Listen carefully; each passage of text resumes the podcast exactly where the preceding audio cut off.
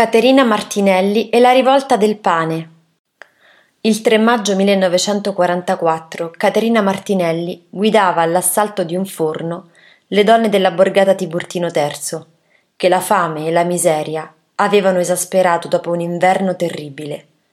Mentre ritornavano nelle loro baracche con le sporte piene di pane, le donne furono bloccate da un milite della PAI.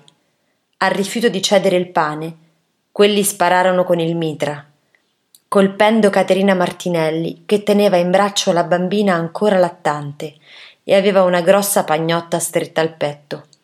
La donna stramazzò a terra, cadendo sopra la figlia, che sopravvisse, ma ebbe la spina dorsale lesionata. Altre restarono ferite.